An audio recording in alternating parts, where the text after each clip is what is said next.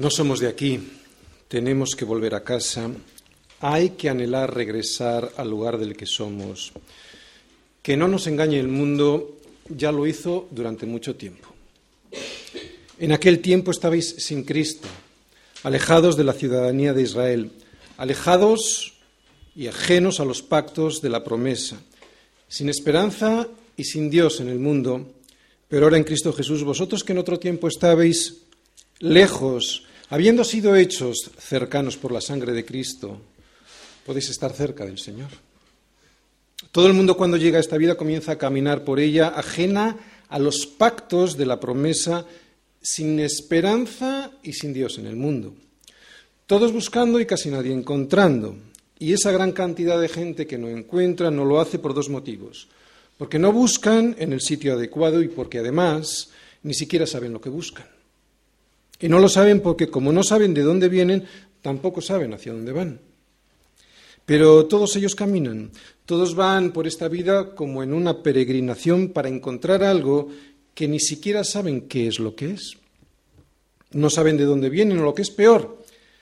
Creen en la mentira que nos han contado a todos y que con solo mirar alrededor te das cuenta que es el mayor de los embustes, que venimos de una evolución de la nada Mentira que para que alguien se la pueda creer es necesario que tenga muchísimo, una fe muchísimo mayor que la de todos los cristianos del mundo juntos. En el principio no había nada y la nada se comprimió así porque sí. La nada que es nada se comprimió. Y luego esa nada comprimida, que sigue siendo nada pero ahora comprimida, explotó. Y la gente se cree que de una explosión de la nada, de la nada comprimida y explotada, surgieron todas las cosas que vemos y además con un propósito y con orden.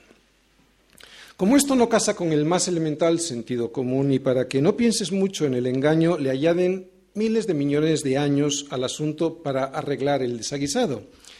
Como nadie ha estado allí para certificarlo, pues te lo tragas porque es la ciencia quien lo dice. Y son tan atrevidos que escriben ciencia con mayúscula como si de Dios mismo se tratara. Es patético ver cómo el diseño perfecto de un creador es negado. Pero ¿sabes por qué el ser humano hace esto, verdad? Dios es negado porque no quieren dar cuentas a la verdad. Y la verdad es una persona que se llama Cristo, lo mismo que la mentira es otra persona a la cual la Biblia le llama Satanás. Y es que ni la verdad ni la mentira son conceptos. Los dos son personas. Una te lleva hacia la vida y la otra te guía hacia la muerte. Pero por ahí caminan la mayoría, guiados por una persona que les lleva a la muerte. Viviendo en un mundo sin la dirección correcta y andando por caminos sin trazar, dando vueltas por un barrizal en el que el caos es la norma, caminando errantes y esclavos de una mentira de una, de una persona que les ha robado su identidad. Y eso les ha hecho pagar un precio muy caro. Y algunos aquí lo sabemos muy bien porque por ahí anduvimos y largos días en otro tiempo. Pero en todos nuestros corazones, en los corazones de cualquier ser humano, hay algo que nos indica que tenemos un hogar. Por eso todos buscamos. En todos nuestros corazones, todos queremos ir a casa. No hay nadie que no quiera llegar allí no hay nadie que no quiera volver a casa a descansar. Pues Dios, que es bueno en gran manera, quiere darte la luz para que veas por dónde está ese camino que Él ha trazado para que puedas llegar a casa, para que no andes por este mundo perdido y así puedas regresar a casa a descansar. Este es el propósito del Evangelio, poner en tu corazón el camino correcto y ya trazado por Dios. Todos somos viajeros, los cristianos también. La diferencia entre unos y otros es que nuestra ciudadanía ya no es la de este mundo, porque ahora somos nosotros que en otro tiempo estábamos lejos, hemos sido hechos cercanos por la sangre de Cristo. Cristo es la puerta para entrar y el camino por el cual seguir, el camino que nos acerca a la casa del Padre, casa a la que anhelamos llegar. Otros, pues, no quieren ni esa puerta ni ese camino. Lo desechan y prefieren seguir por el suyo propio.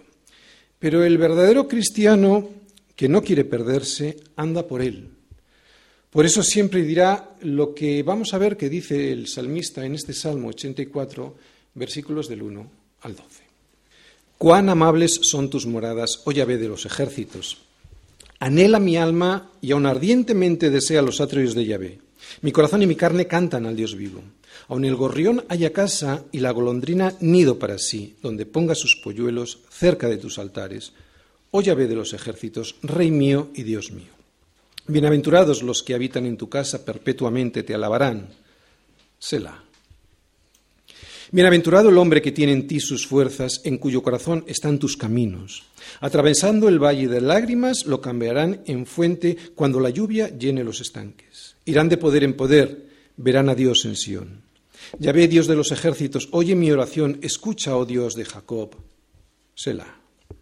Mira, oh Dios, escudo nuestro, y pon los ojos en el rostro de tu ungido, porque mejor es un día en tus atrios que mil fuera de ellos.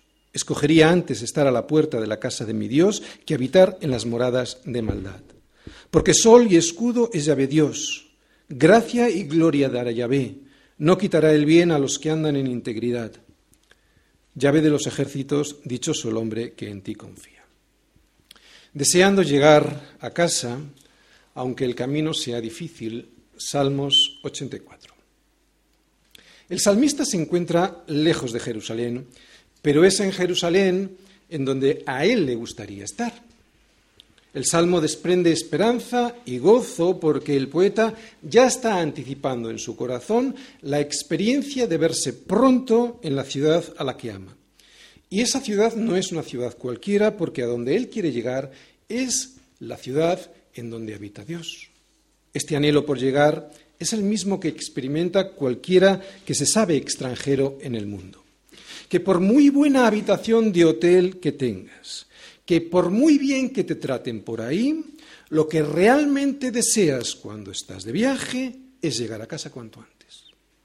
Y así es como nos sentimos nosotros, extranjeros en el mundo.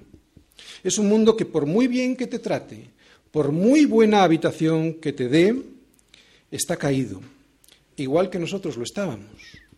Pero ahora, al haber sido levantados de esa caída, nos damos cuenta que solo hay un deseo en nuestro corazón, comenzar el camino de vuelta a casa. Nuestro peregrinaje es un camino hacia Jerusalén, hacia nuestra casa, para llegar hasta la misma habitación donde está Dios y así poder morar con Él. Debido al pecado, y al igual que les pasó a Adán y a Eva, fuimos expulsados de la comunión con Dios por eso ahora vivimos fuera del Edén. Por eso el propósito de Dios, ¿no? Al levantarnos de esa caída, es restaurar nuestra comunión con Dios. Y que así, con su yugo, que es fácil de llevar, y su carga, que es ligera, mucho más ligera que la del mundo, y su yugo mucho más fácil, podamos ir caminando hasta llegar a estar con Él en su misma presencia. Debido al pecado y al igual que le ocurrió al pueblo de Judá, fuimos llevados fuera de Jerusalén, exiliados en Babilonia. Pero ahora, ya rescatados, ya redimidos de nuestro cautiverio, volvemos a casa del Padre, ese es nuestro camino. Volvemos a casa del Padre de donde somos, de donde nunca debimos haber salido. Eso está en nuestro corazón. No sabemos si el salmista está en el exilio y anhela volver o si está simplemente lejos y lo que quiere es regresar pronto a la ciudad donde está ubicada la casa de Dios. Lo que sí está claro es que no se va a sentir realmente en casa hasta que llegue allí. Y con ese deseo estamos muchos hoy aquí también. De alguna manera eso es lo que significa el caminar cristiano por esta vida. Es un peregrinaje hasta que lleguemos a nuestro verdadero hogar, que desde luego nos encuentra aquí, es por eso que no nos aferramos a las cosas de este mundo, cosas que intentan encadenarnos a un sistema de valores para el cual no fuimos creados. Mientras tanto, como congregación, vamos caminando todos juntos, como juntos iban los israelitas por el desierto. El Señor conduce a su pueblo como ovejas por mano de un Moisés y de un Aarón, que eran tan miserables como el resto, pero escogidos por Dios para pastorear a su pueblo. Dios no quiere que vayamos individualmente, quiere que vayamos juntos por el camino y será allí, en el tabernáculo de Dios con los hombres, donde Él morará con ellos, y ellos serán su pueblo, y Dios mismo estará con ellos como su Dios. Enjugará Dios toda lágrima de los ojos de ellos, y ya no habrá muerte, ni habrá más llanto, ni clamor, ni dolor, porque estas cosas, las primeras, pasaron. Este es el final del camino y todos vamos juntos como iglesia hacia la nueva Jerusalén. Caminamos todos los días, juntos y unánimes, y cuando llega el domingo, el pastor del Señor anuncia fiesta en la iglesia, la fiesta de la palabra, la fiesta de la oración, la fiesta de la comunión unos con otros y con el Señor. Este es el tabernáculo temporal, la iglesia, que Dios ha provisto para que su pueblo se reúna mientras camina en peregrinación hacia su destino final. Y a este anuncio de que hay fiesta en la iglesia del Señor es al que hemos respondido hoy nosotros, ¿verdad? No me importa que llueva. Tú y yo decimos, vamos a ir. El Señor sabe lo duro del camino, sin duda, y nos va a recompensar.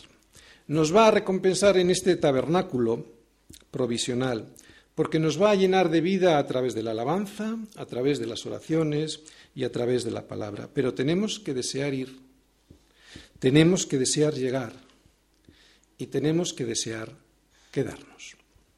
Estas son las tres partes en las que yo he dividido este Salmo 84. El deseo de ir, el deseo de llegar y el deseo de quedarse. Y atención, estos, estos no son los requisitos para ser rescatados por el Señor. Estas son las evidencias de ya haberlo sido. Versículos del 1 al 4.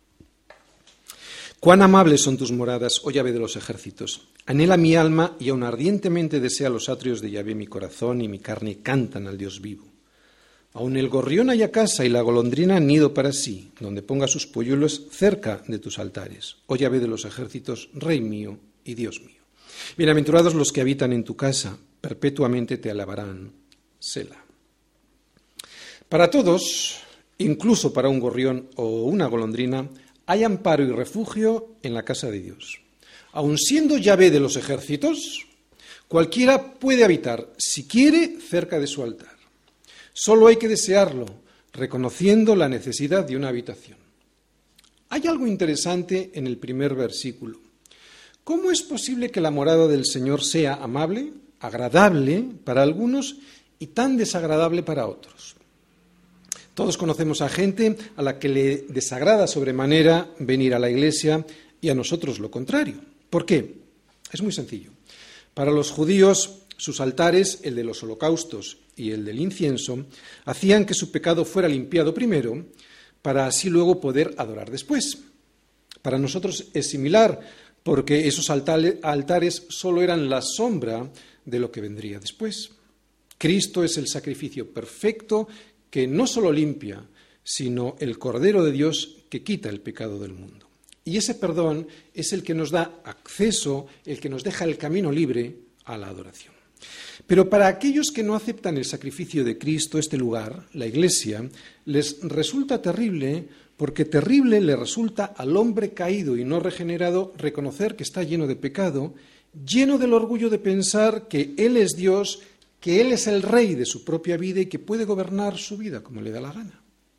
Renunciar a eso es terrible, hay que matar al yo. Por eso cuando llegan aquí y oyen que hay que rendirse, hay que rendirse al rey de reyes, las moradas del Señor no les resultan amables, les resultan terribles porque muy difícil es matar el orgullo. Ese es el motivo por el cual muchos no vienen y ese es el motivo por el cual otros muchos se marchan. Aquí solo entran los gorriones. Los soberbios quedan fuera. Solo los pequeñitos y miserables gorriones pueden llegar hasta el Señor. La soberbia que hincha el corazón del hombre cual pavo real impide poder hacerlo. Los gorriones son unos pajaritos que todos conocemos muy bien porque las ciudades están llenas de ellos. Son unos pájaros muy pequeños y delicados, son muy, muy tienen mucho, muy vulnerables son ante los depredadores y son muy sencillos, no son vistosos, ni grandes, ni tienen las virtudes que tienen otros pájaros, pero tienen casa cerca del Señor. No conozco a nadie que haya llegado a ser un verdadero discípulo del Señor creyéndose algo. Solo conozco a verdaderos discípulos del Señor con este entendimiento de desprotección, de invalidez y de falta de vistosidad de un gorrión.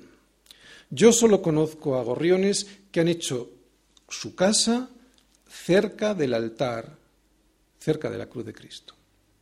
Solo alguien que se sienta de verdad así, con esta necesidad de protección que tiene un gorrión o que tiene una oveja, podrá llegar a estar cerca del Señor.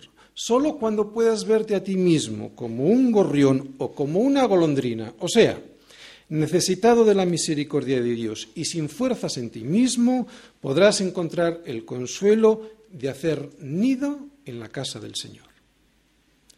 Mucha gente se siente fuerte porque tiene salud, dinero o poder y relaciones sociales, pero hay cuando llega la enfermedad, la bancarrota o el divorcio. Es como si llegara el gato que siempre andaba detrás del gorrión que no tiene nido y se lo zampa. ¿Te sientes como un gorrión o como una golondrina? Pues enhorabuena, porque puedes acercarte a Dios y pedir misericordia. Yo además quiero darle gracias a Dios públicamente porque a pesar de mi poco entendimiento, Él siempre puso en mi corazón llevar cerca de sus altares a mis polluelos.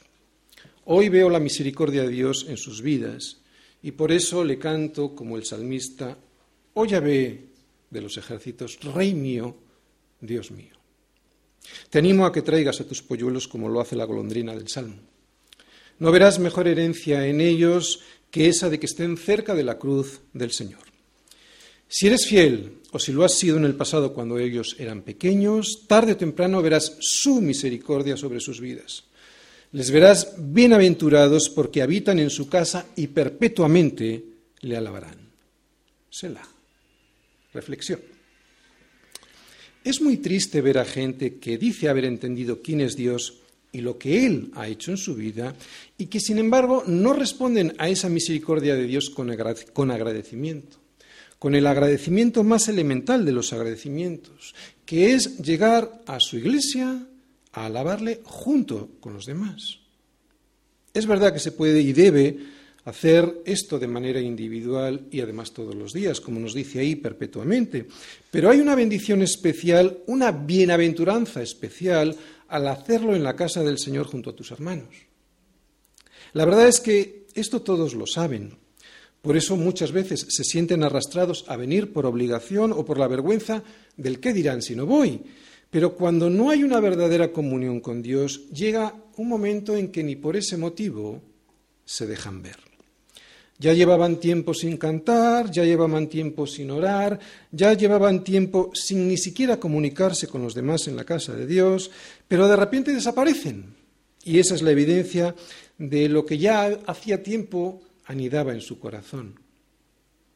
No nos engañemos, hay una relación muy directa entre apartarse de Dios y la falta de comunión con los hermanos. Uno empieza por apartarse de Dios, de la comunión con Dios, y termina por apartarse de la comunión con los hermanos, hermanos a los que no llega ni a soportar. Aquellos que piensan que esto no es así, que piensan que no se han apartado de la comunión con Dios, cuando es evidente que no tienen comunión con sus hermanos, deberían de volver a leer la primera carta de Juan capítulo 1 versículo 7.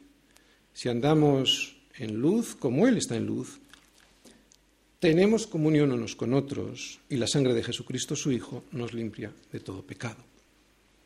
Creo que está claro, no lo digo yo, lo dice el apóstol Juan. Y si lo leemos a la inversa, todavía queda más claro.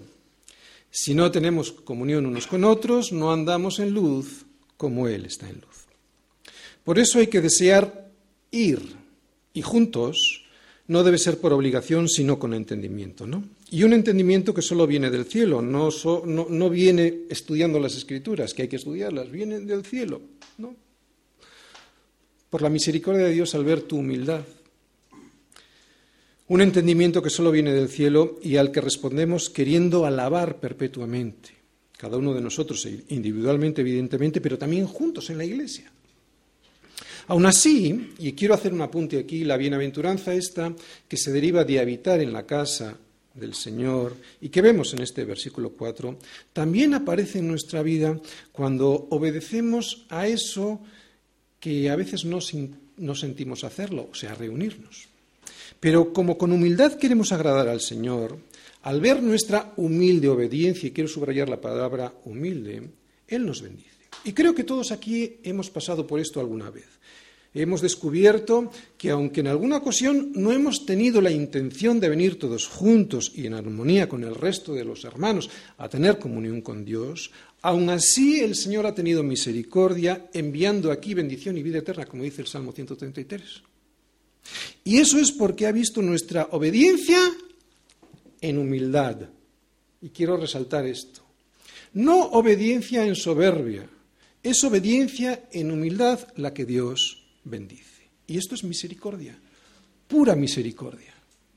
Es entonces cuando al darnos cuenta de esta misericordia de Dios, que no queríamos venir, pero aún así Él nos bendice, participamos de la alabanza con todo nuestro ser. Ese es un canto que de todo, con todo nuestro ser. Y este es un canto que no solo surge de nuestra boca, como dice el Salmo, también sale de lo más profundo de nuestro corazón. Carne y corazón cantando al Dios vivo. La gente le canta a sus ídolos, ¿no? A los de fútbol, a los partidos políticos o a los cantantes. Pero esos son ídolos muertos que producen muerte. Nosotros cantamos al Dios vivo y que produce vida. Así que nunca, nunca te avergüences. ¿Quién puede ir hasta el altar del Señor, hasta la cruz de Cristo? Si en el Salmo se nos dice que puede ir hasta el gorrión, ¿cuánto más tú y yo, que fuimos aquellos por quienes Él murió? Cristo no acoge a los aptos. Esos no tienen necesidad de médico. La cruz de Cristo solo, acoge a gente como gorriones, sencillos, pequeños y desvalidos, que saben que no tienen fuerzas. Y es allí, en el altar de su sacrificio, donde Él los convierte en aptos y les da cobijo. Para vivir con Dios hay que ver sus moradas deseables, amables, dice el salmista. Pero hay mucha gente que, les ve que las ve así, ¿eh? las ve desde lejos y ve, cuando hablas del Señor, ve sus moradas agradables, las ve amables y tiene el deseo de ir. Pero es que no vale solo con desear ir, que es lo que hemos visto aquí en el primer párrafo, ¿no? sino que también hay que tener el deseo de llegar sabiendo que no es fácil el camino. Versículos del 5 al 8. El deseo de llegar. Bienaventurado el hombre que tiene en ti sus fuerzas, en cuyo corazón están tus caminos. Atravesando el valle de lágrimas, lo cambian en fuente cuando la lluvia llena los estanques. Irán de poder en poder, verán a Dios en Sión. ve Dios de los ejércitos, oye mi oración, escucha, oh Dios de Jacob. Sela. El poeta deseaba ir, decía que anhelaba ardientemente los atrios del Señor. Pero para poder llegar hasta Jerusalén también hay que desear llegar. Y esto es lo más complicado, porque desear llegar implica ponerse de camino, y el camino sabemos que a veces es muy duro. Pero él se siente dichoso de comenzar el camino. Y con esa dicha comienza la segunda estrofa. Bienaventurado el hombre que tiene en ti sus fuerzas, en cuyo corazón están tus caminos. Fíjate, en cuyo corazón están tus caminos. O sea, primero dice que es un hombre dichoso porque confía en el Señor y no en sus propias fuerzas para iniciar un camino que le llevará hasta la habitación del Señor. En nuestras fuerzas no conseguiremos nunca nada. Yo sé que muchas veces nosotros lo intentamos en nuestras fuerzas, pero en nuestras fuerzas nunca conseguiremos nada. Además que en nuestras fuerzas siempre seremos unos desgraciados, nos cansaremos del camino. Por eso hay que rendirse. Hay que rendirse, hay que matar el orgullo, hay que matar mi yo. Solo los que se rinden completamente a Cristo llegarán a Sión y verán a Dios. Es interesante lo que dice ahí el versículo 5 sobre un corazón que tiene los caminos del Señor impresos en él. Alguien así es alguien que se ha arrepentido de dejar sus propios caminos, sus propios consejos. Cuando llegó Juan el Bautista, predicaba del arrepentimiento, que era un arrepentimiento Lo predicaba porque era necesario para poder ver a Dios, ¿no? Porque el reino de Dios se había acercado. Jesús, Dios, se había acercado a los hombres y solo lo verían, no a Jesús, porque a Jesús lo vieron todos. No a Jesús, ya que todos vieron a Jesús, sino que solo verían a Dios en Jesús aquellos que se arrepintieran de sus propios caminos, o sea, de su pecado.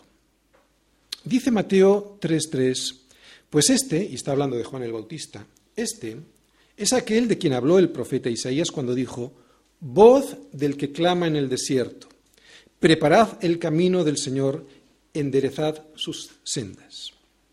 Esta es la interpretación sobre la profecía de Isaías. O sea, que el arrepentimiento del que hablaba Isaías y por las cuales, gracias a esas sendas, ¿no? Eh, o mejor dicho, el arrepentimiento del cual profetizaba Isaías, y gracias a, ese arrepentimiento se iban a, a, enderezar las sendas, esas sendas, gracias a que eran derechas, se iba a poder ver al Mesías.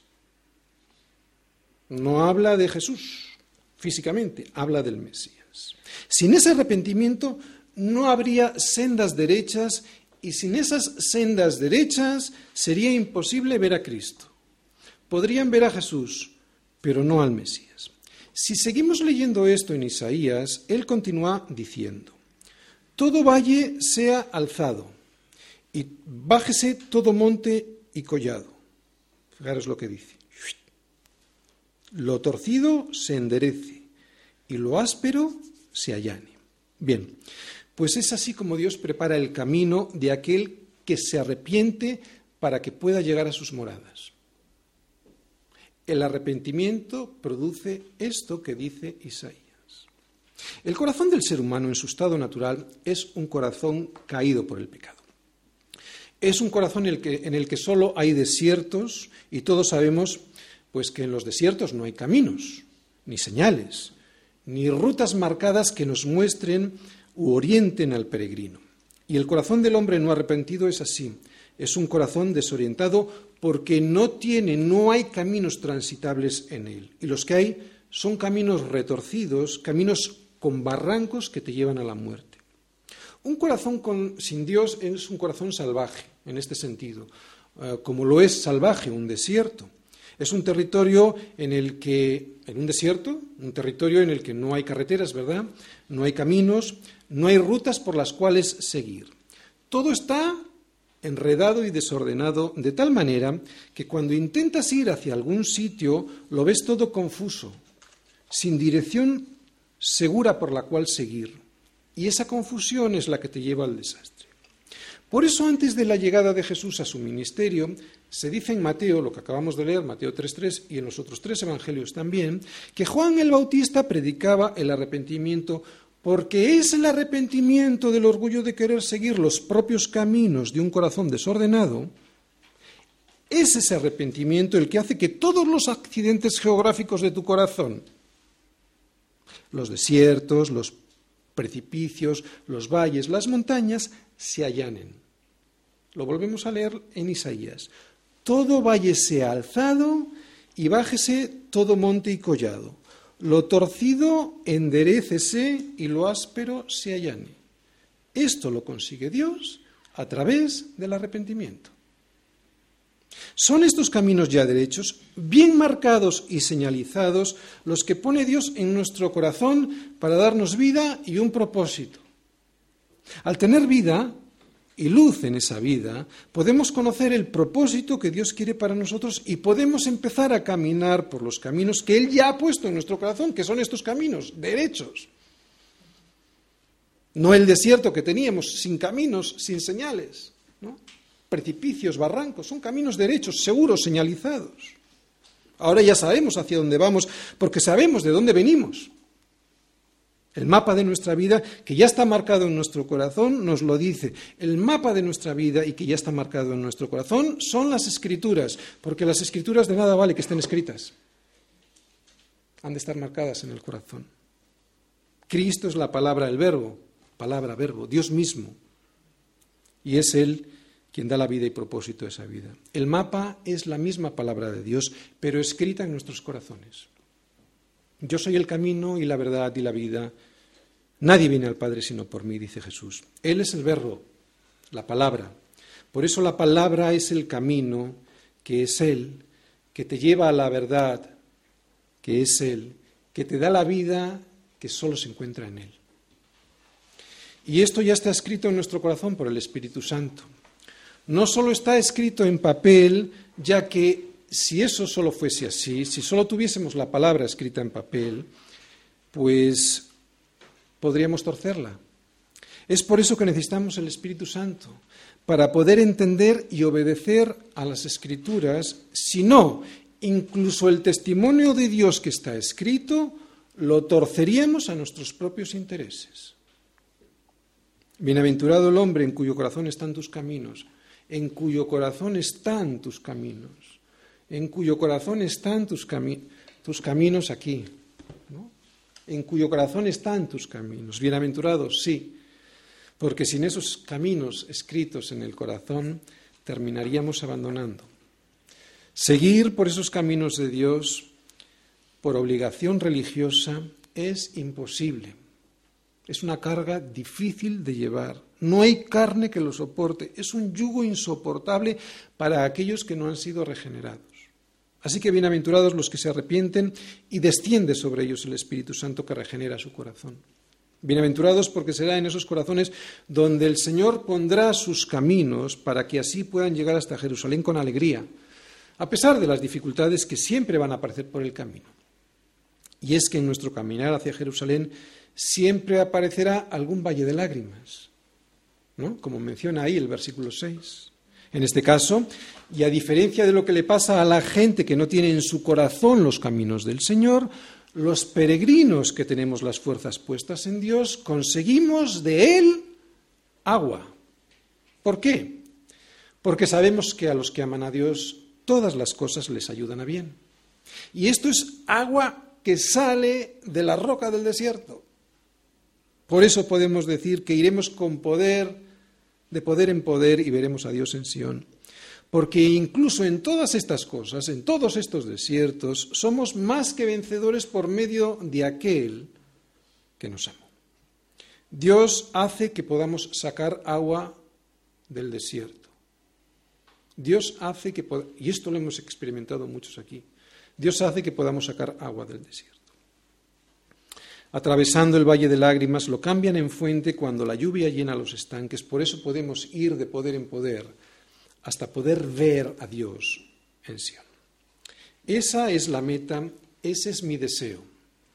Ir y llegar todos juntos a Sion a ver a Dios. Aunque la verdad es que no solo le veremos nosotros, todos le verán. No solo nosotros, porque ante Él van a comparecer todos los seres humanos. Nadie dejará de hacerlo. La diferencia es que unos disfrutarán de su presencia y de su favor y otros recibirán su justa ira por haber despreciado el regalo que Él envió para salvarnos, o sea, su Hijo, Cristo muriendo en la cruz por los pecados de aquellos que acepten ese regalo. Querer, querer ganar la salvación por obras cuando Dios ha enviado a su propio Hijo a morir por ti y por mí es despreciar el regalo de Dios. Es decirle a Dios, ¿sabes? No era necesario que Cristo muriera porque ya puedo conseguir yo la salvación con mi propia justicia. Pues a esa justicia Dios la llama trapo de inmundicia. ¿Sabes por qué? Porque trata de comprar una salvación que ni se puede comprar, ni se puede ganar, ni se puede merecer. En este salmo estamos viendo el deseo de un peregrino de ir hasta Jerusalén para habitar con Dios. Pero además de este deseo de ir, que hemos visto en la primera estrofa, acabamos de, ver también que hay un deseo de llegar poniéndose en marcha, segunda estrofa. Y cuando deseas ir y deseas llegar poniéndote en marcha, es muy probable que también tengas el deseo de quedarte allí. Versículos del 9 al 12. El deseo de quedarse. Mira, oh Dios, escudo nuestro, y pon los ojos en el rostro de tu ungido porque mejor es un día en tus atrios que mil fuera de ellos. Escogería antes estar a la puerta de la casa de mi Dios que habitar en las moradas de maldad. Porque sol y escudo es Yahvé Dios, gracia y gloria dará Yahvé. No quitará el bien a los que andan en integridad.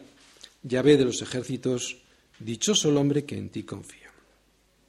Muy bien, ¿por qué le pide el salmista a Dios que ponga sus ojos en el rostro de su ungido? Bien, él aquí se está refiriendo al rey de Israel.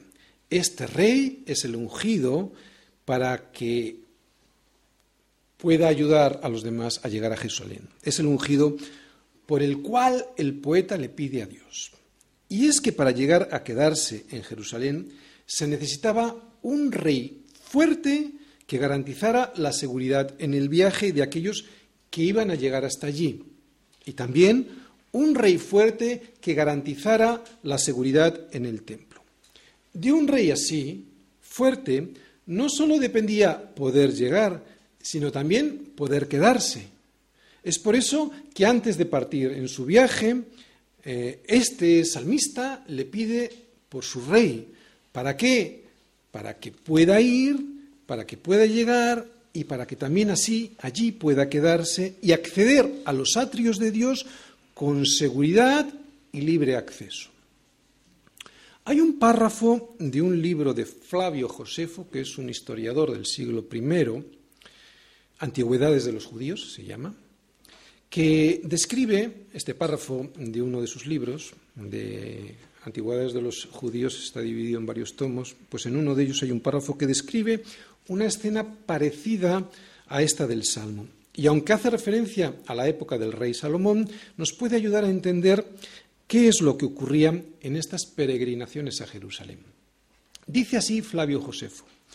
Cumplidas satisfactoriamente todas las solemnidades y no faltando nada por hacer del culto divino, cada cual se fue a su casa con la venida del rey, a quien antes bendijeron por la atención con que los había tratado y por la obra que había realizado, rogando a Dios que les conservara a Salomón como rey durante muchos años, rogando a Dios que les conservara a Salomón como rey durante muchos años. Mira, oh Dios, escudo nuestro, y pon los ojos, tus ojos, en el rostro de tu ungido.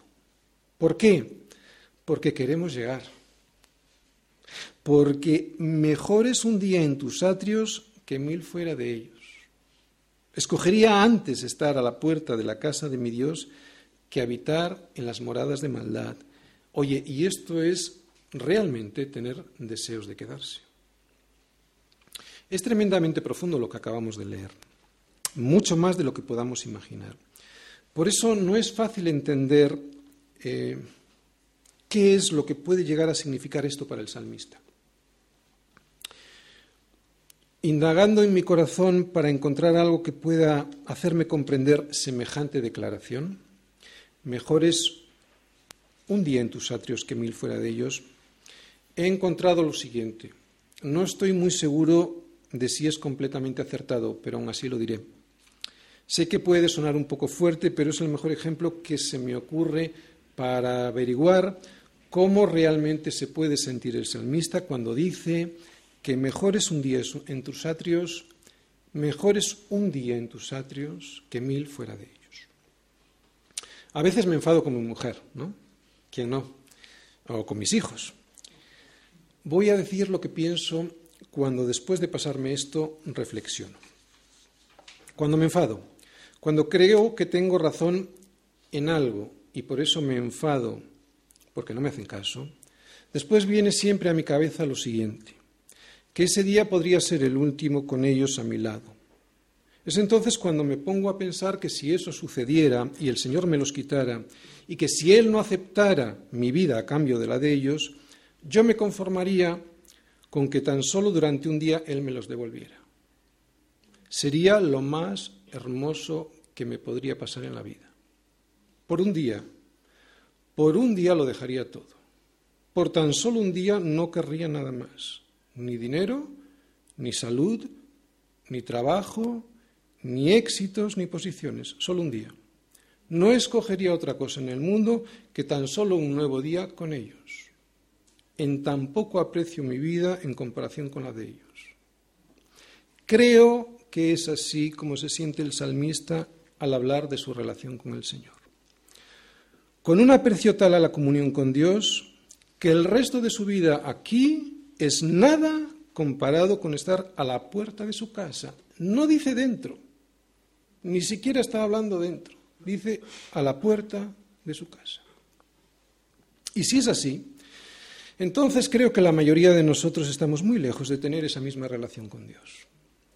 Porque a veces preferimos las tiendas de impiedad, porque son ricas, poderosas y lujosas, porque es así como se muestra el pecado, preferimos esas tiendas de impiedad a la comunión con Dios.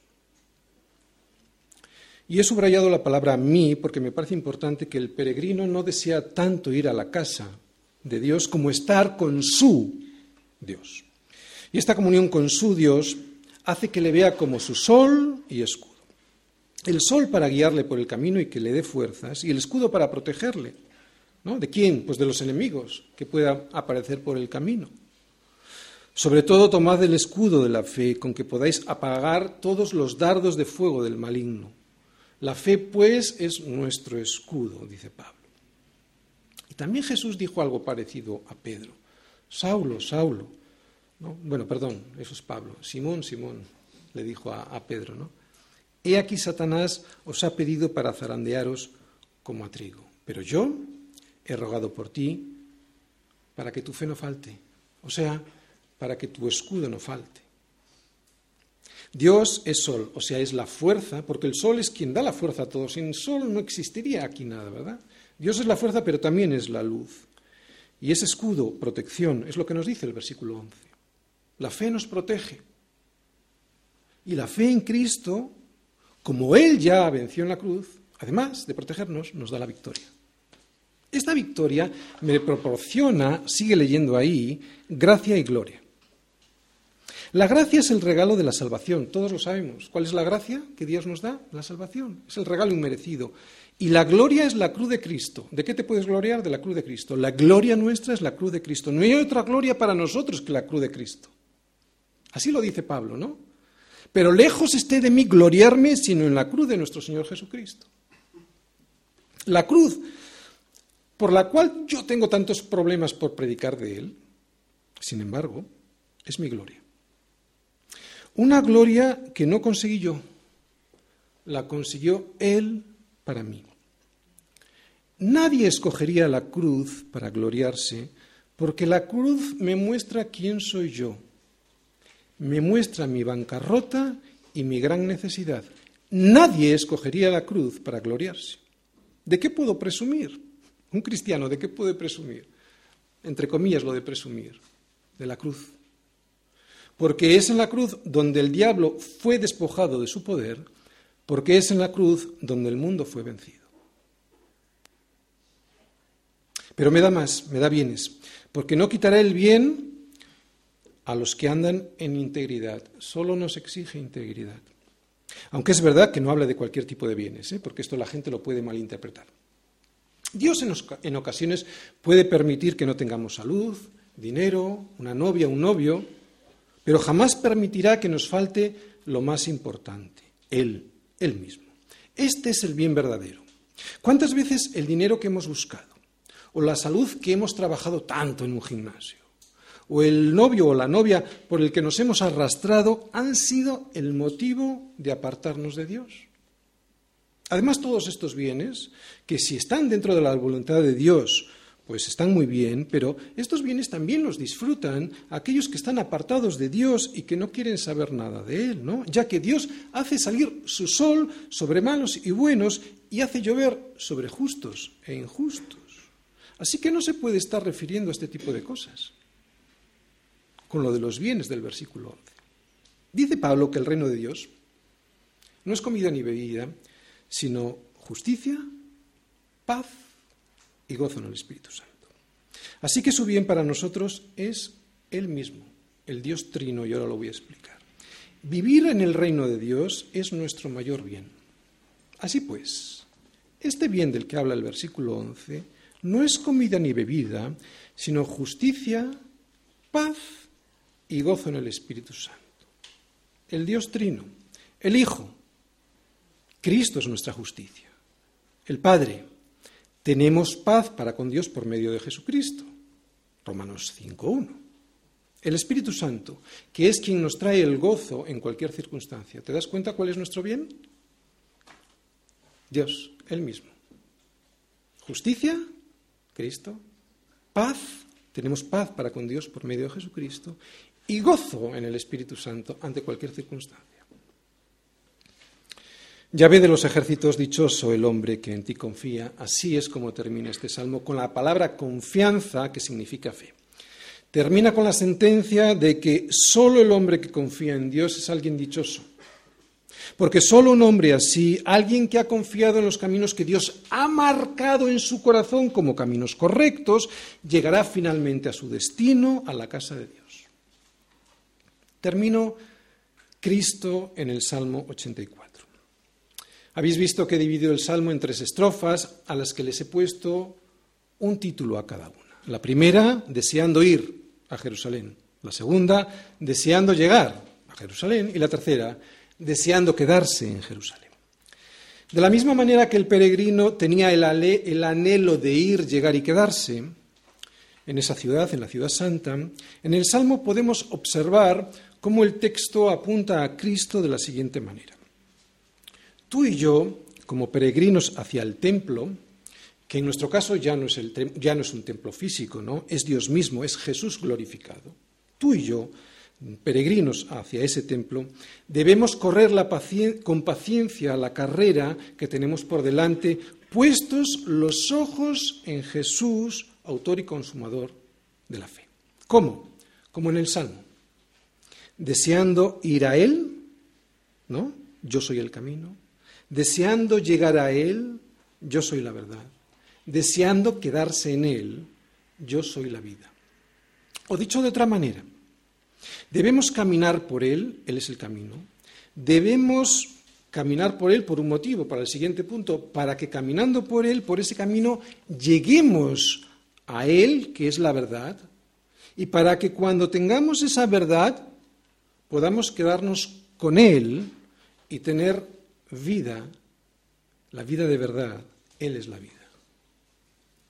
Y todo este trayecto de nuestro peregrinaje con estos tres puntos. Deseando ir con la vista puesta en Jesús. Deseando llegar. ¿Cómo? No dejando de congregarnos, como algunos tienen por costumbre. Porque donde dos o tres están congregados en mi nombre, ahí estoy yo en medio de ellos, dice Jesús. Y deseando quedarse sabiendo que nos podemos quedar tranquilamente en el templo de Jerusalén porque, a diferencia de los judíos que tenían que pedir a Dios por su rey para que les protegiera por el camino y para que pudieran acceder al templo sin problemas, nosotros ya tenemos asegurado el acceso a su presencia, a su templo, sin que nadie nos lo impida. Ahora ya no necesitamos pedir por el rey como los judíos pedían por el ungido de Dios, porque vivimos bajo la soberanía de un rey que está sentado a la diestra del Padre, o sea, Dios mismo, mi abogado a mi favor. El título de la predicación era Deseando llegar a casa. Este es el verdadero deseo de cualquier peregrino. Es lo que vemos en el Salmo, que desea ir y que desea llegar cuanto antes a su destino a pesar de las dificultades que él sabe que se va a encontrar por el camino para quedarse. Y el motivo de desearlo tanto es porque él no está en su casa. Su casa es la de su Dios y es allí con él donde él quiere llegar y de donde no se quiere marchar. A mí me pasa lo mismo y me alegro. No somos de aquí tenemos que volver a casa. Hay que anhelar regresar al lugar del que somos. Que no nos engañe el mundo, ya lo hizo durante mucho tiempo.